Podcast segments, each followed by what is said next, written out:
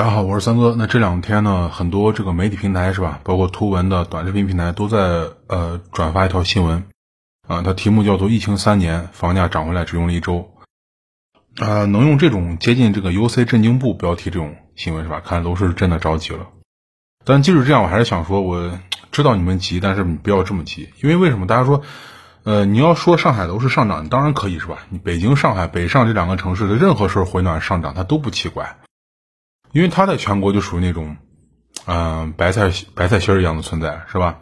全国但凡口袋里有俩闲钱，啊，待不住的人，他都想往那儿挤嘛。你不管是刚需也罢，投资也罢，是吧？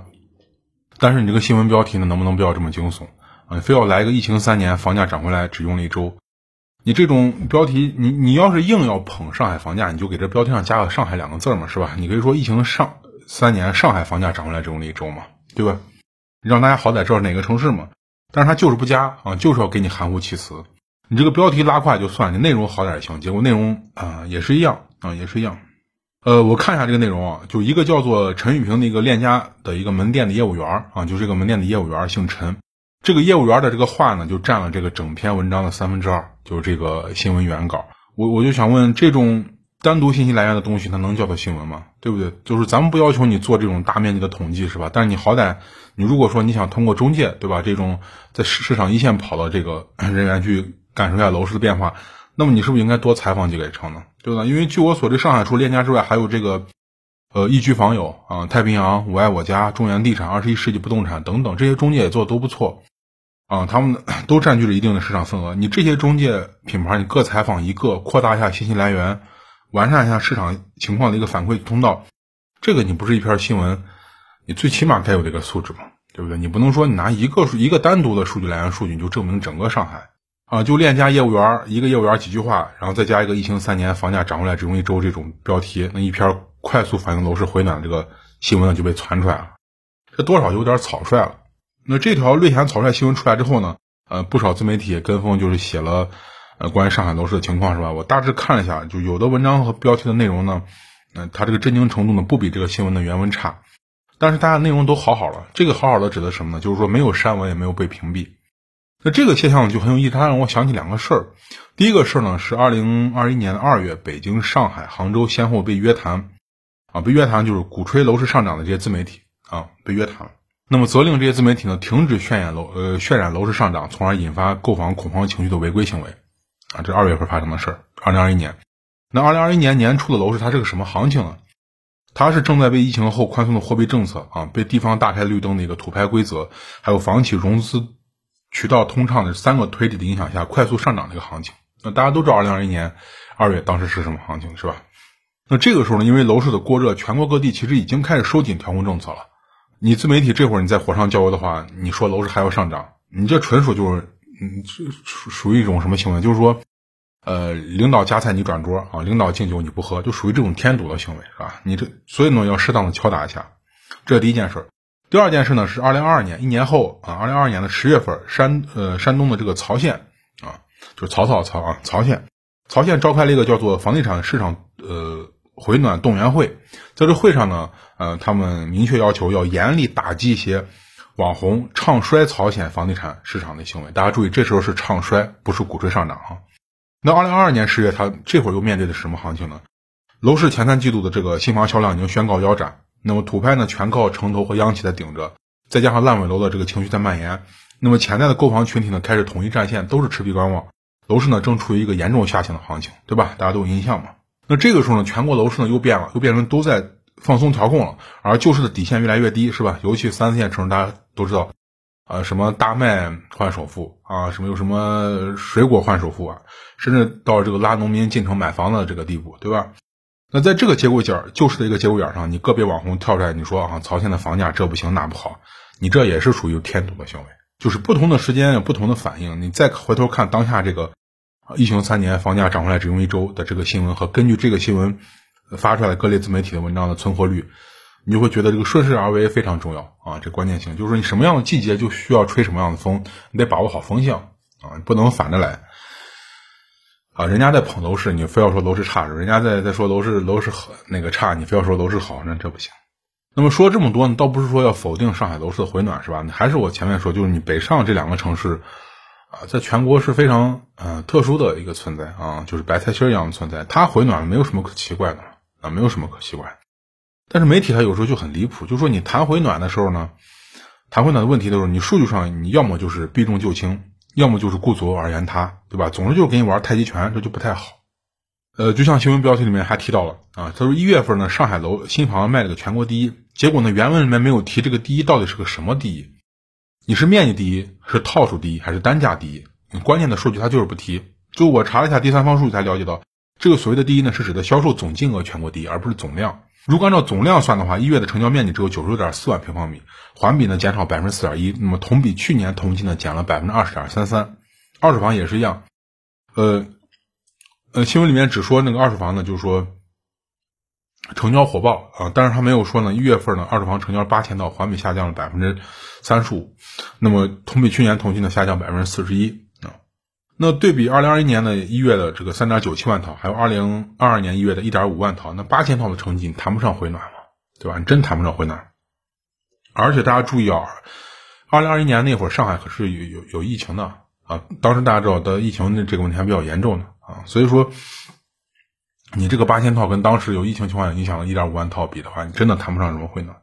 当然，这个不不是说单说上海就是嗯比较拉垮是吧？整个一月份全国楼市基本上都没有什么好的一个好的好转嘛。因为你可以从侧面去看，比如说别的数据，呃一月份对吧？比如说一月份央行的数据，央行的一月份数据呢，居民部门的中长期贷款那主要构成成分就是房贷嘛，增加了两千两百三十一亿，那同比少增了五千一百九十三亿元。少了五千一百多亿的一个房贷的一个支持，那你包括上海在内的其他城市楼市成交量没有冲上去，这个不是非常正常吗？对不对？没有那么哪有那么多人全款买房，对吧？这个是个呃非常重要的一个看楼市的一个数据啊，就是中长期贷款，居民部门中长期贷款啊。当然了，呃，现在新闻里面讲了啊，目前二月份已经开始正式回暖了，对吧？那这个咱们不急，咱们等到三月初、二月底、三月初的时候呢，看看呃具体的统计数据啊，咱们再做决定，是吧？那就虽然我之前说我说那个中介呢，它是，呃，河里面的鸭子是吧？它的确呢对水温的感知呢有一些优势，但是没有数据支撑，你你凭这个新闻原文里面一个中介的说法就能去判断一个常住人口两千四百八十九万的一个超级城市楼市走向，我觉得多少还是武断了一点。那不管怎么说，就这次这个新闻的出现，还能看出来救市心切，非常急。就一点小火星呢，能给你描描形容成火苗；一点小火苗呢，能给你形容成一片火海啊！那急嘛，就为了救市。其实上到一线这种上海，下到三线，大家肯定都急啊，都急着拉楼市一把。比如前两天，嗯，大家那个新闻应该看了，就是河南安阳，他不是出了个零首付、零月供那个楼盘嘛？啊，还说这种模式呢，可以啊避免烂尾和延期、延期交房。大家想，那开发商干嘛替你还月供呢？他干嘛替你分期首付呢？这些都是要资金成本的，他的钱是借来的，大家要搞清楚。那这不是明摆着去急着去划新房吗？对吧？就是在当下楼市，大家要记住一个关键点，就是这种主动给你提供方便，并且还能解决你痛点的事情。那比如说你的首付不够啊，你目前压力大啊，解决你痛点的事情，一旦出现在你面前的时候，你首先不是要高兴，而是要警惕。这个楼盘具体呢，它的玩法就是首付分期，你交非常非常少这个定金。最后的首付呢，在什么时候交？在交房的前夕你交齐都可以了啊。至于这个零零月供呢，则是这个贷款一批下来之后，呃，月供就是由开发商来偿还。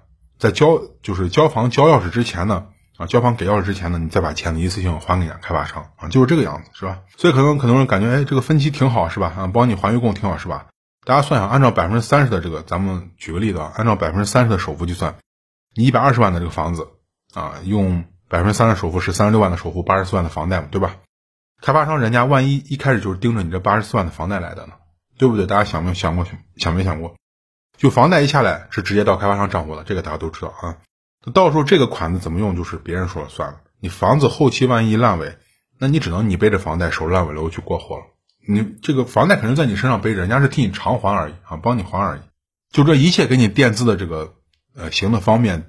就是为了让你把房贷赶快批下来，因为你房大家知道，你去买 咱预售制的商品房，基本上房子，呃，这边一签合同啊，定金一付，然后马上走银行程序，很快贷款就批下来了，是吧？批下来的话，可能你还两年多的贷款，房子才给你交房嘛，因为才从一个坑给你往上盖嘛。那么，贷款很早拿下来，这个贷款拿到，房企拿贷款是去呃拆东墙补西墙，还是去干别的什么，那你就管不上了，对吧？你就管不上。到时候呢，你交房的时候，你说那我也不给你交首付，那人家可能就压根不要这个首付，我就把你贷款要完就可以了，对吧？我把你贷款要完就可以了。而且这个首付很多也是跟第三方签的，并不是开发商把钱借给你的啊，很多是第三方签。到时候有有人问你要钱啊，有人问你要钱。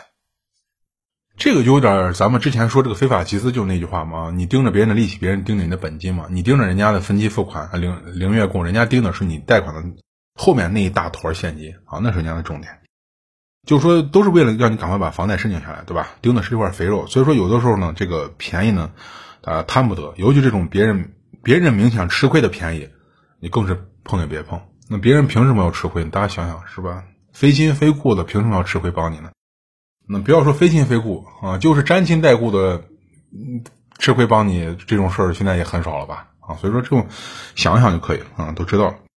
那既然都说到这儿，我就多说一句啊，这个安阳的这个盘呢，叫叫做建业花园里啊，建业花园里这个建业集团呢，呃，目前是个是是个什么情况？大家去查一下就清楚了啊，我就不多说了。嗯，非常困难啊，债务情况非常困难，所以说不要上去就给人家去填坑了啊，给给老板去去解决债务问题了。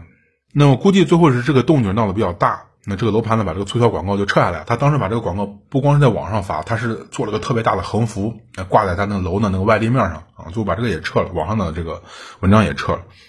那本来安阳呢，它就是烂尾楼和库库存那个重灾区嘛，你现在再这么一搞，房子再想好好卖就难了啊。都知道，因为现在人聪明，都知道你能这样搞，你的房子难到难卖到什么地步，对吧？就是这样子。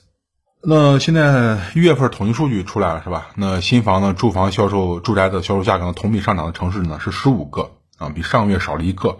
二手房呢，住宅的这个销售价格呢，同比上涨城市是六个，和上个月持平。那么在单价方面呢，一线城市呢，新建呃住宅商品房销售价格呢是同比上涨了百分之二点一，二手房呢是同比上涨百分之零点九，这是一线。那么二线呢，新房销售价格呢同比下降百分之一点一，那么二手房呢是呃同比下降百分之三点三。啊，就是二手房，二线城市新房、二手房的价格都是同比在下降，一线城市呢，的确出现了同比上涨啊。那就能从这儿看看出来，全面回暖还没到来嘛。那么就像刚才前面说的是吧？上海中介的这个疫情三年房价涨回来只用一周啊，还有安阳楼市的这种零零首付、零月供，你不管是一线还是三四线，大家不管用什么样的方式啊，用高端的方式，用低端的方式啊，都是想把楼市的气氛再再炒得热一些嘛。那不同的就是上海人家靠这个夸张的新闻，啊，搞不好还真的能小小的就助推一把楼市，那底子好嘛？就我说那人家人家底子好嘛？那如果是这样比喻，就是上海这个楼市，就像真的一堆干柴一样，一点点小火星，它就要给你起点小火苗。那像安阳这种地方，还有很多入二线城市是吧？很多城市，那都是一堆湿柴，那个柴都湿的已经不能再湿，就在水里面泡着。你别说火星，你把汽油倒上去，它可能也着不了。就是这种。那么我看一下豫剧研究院的数据，是吧？第三方的过去二零二二年啊，二零二二年，呃，楼市的一百城的一百城市的这个住宅的库存总量呢增加了五点三亿平方米，这个比二零二一年增加了百分之一点三啊，而这个呢已经是连续四十九个月库存出现一个同比的一个正增长了。也就是说，更多的大家想呢，更多的库存它需要更多的去购买力来消化，是吧？不然这些库存呢就会成为呃阻断地方。地方上土地出让的障碍物，同时呢也会成为引爆房企债务的一个风险嘛？那危险品嘛？因为首先，呃，上个星期，嗯，关于这个集中供地的这个改动，细则已经出现了。我看了一下原文，基本可以确定，未来的这个土地出让规则是在放松。这个放松的总的方向是向着房企减轻资金压力去的。那就是说，很明显，地方上要准备大干一场啊，把这个障碍都扫清。因为之前集中供地对房企的资金压力还要求比较大的啊，现在在放松。但是你放松了，你是可以放松啊，你你你一张文件就放松了。问题是这个房企它需要有能力接盘，对吧？它需要有庞大的资金去接住地方源源不断去出让的土地。那么这个就要求房企有能力。那么其次呢，就是根据第三方的这个数据统计的，二零二二年的一百家典型房企的全年新增融资总额呢是七千七百五十亿，这个数字呢是多少？它仅为二零二一年全年融资量的百分之五十八。那而而这个而这个二零二三年呢又刚好是房企的偿债的一个高峰年。比如说去年借钱呢，只借钱只借了一半然后今年又是房企的一个偿债高峰年，那么再加上我刚才前面还说到大量的库存，对吧？所以说房企很尴尬，啊，就房企它必须做好偿债的准备，不然这个债务暴雷就会再次发生。但是这个呢，同样需要大量资金，你还钱可不是得需要资金吗？啊，就现在就是情况是，地方上需要房子有钱拿地，那么金融机构、债券市场也需要房子有钱还还债。这两个你想不要就想别出事儿，就必须把前面提到这个楼市的库存加速去化掉嘛，就让房地把房子卖掉嘛，啊，把这个款子回来嘛。那么这个就理解了为什么最近房贷的年限越来越长，对吧？呃，什么七八十岁、九十岁、九十五岁、一百岁啊？呃，这是一个，包括这个营销手段越来越奇葩，就我刚刚说的零首付、营业供，是吧？然后就是这个新闻标题越来越震惊了啊，就是上海这个，就无非就是想推着购买力进场快一点，再快一点嘛啊。那从刚才那个数据能看出来，就过去的一月份呢，啊，它只是个前菜啊，二月份这个数据呢才是是否上大餐的关键。如果说十几天后统计局和第三方的二月份的这个数据依然不尽人意，就是关于楼市的销量或者价格上涨的数依然不尽人意，那么硬菜才可能会端上来。啊，所以说大家等一等，好戏还没有上演。那关于这个继续硬菜的可能呢？我认为，嗯，会在两个方面。第一个呢，会在首付上继续动手。呃，有些城市不会那么抠抠摸摸的，比如说强上线不会再放什么啊，你什么二胎、三胎那种是吧？或者说，呃，这种家里面有两套房给你释放一套名额，很可能会把这个门槛再往下拉，就是几几几乎接近于没有门槛这种。呃，首付的话，强二线城市基本上百分之三十五。就差不多到头了，很难再到百分之二十了。百分之二十的话，这种我觉得就是已经啊不管不顾了。但是更弱的城市到百分之二十，这个会成一个普遍现象。因为就目前大家已经已经知道，很多这个弱弱的三四线城市都有百分之二十、百分之二十、百分之二十五的首付都有了。就加大首付，其实就是挖掘你这个存量人口的这个负债能力嘛。那人家给你减首付，那你还的贷款是不是多了？这肯定的嘛。这个这个账都不用算，一百万的房子，我我我付了百分之五十首付，我贷百。贷五十万，我百分之四的利率，这个是什么？你付的这个什么情况？你一百万的房子，你只首付了百分之二十，你要贷八十万，八十万的百分之四的利率是多少？显而易见，对吧？啊，显而易见。当然了，这个也有两面性，银行它承担的这个风险高一点嘛，那你的首付毕竟少了嘛。但是咱们中国人有个很好的传统嘛，就是我饿死了我也不断房贷，啊，大部分人就是这，所以说银行也敢做，敢配合地方政府这样这样去做。呃，那好，那今天呢，给大家聊一下关于就是。最近这个转了挺多的这个新闻稿是吧？标题比较惊悚，但是我看一下官方也没有撤下来，然后根据这写的那些媒体也没事儿啊，所以说这个就是风向很重要嘛。现在就大家那说说楼市涨，说楼市好话没问题。如果现在过分的去啊说楼市这不好那不好，那搞不好你这个尤其自媒体文章要么就消失了，要么你的视频就被下架等等都有可能。呃，那还有更多关于楼市和经济的文章，我都发到我的微信公众号上，大家可以看一下，在微信里面搜索“听三哥说”。啊，就会关注我的公众号了。大家有什么问题的话呢？呃，在文章后面留言，我看到的话会回复大家。呃，那好，今天的话呢，就先跟大家聊到这儿，咱们下期再见啊，谢谢大家。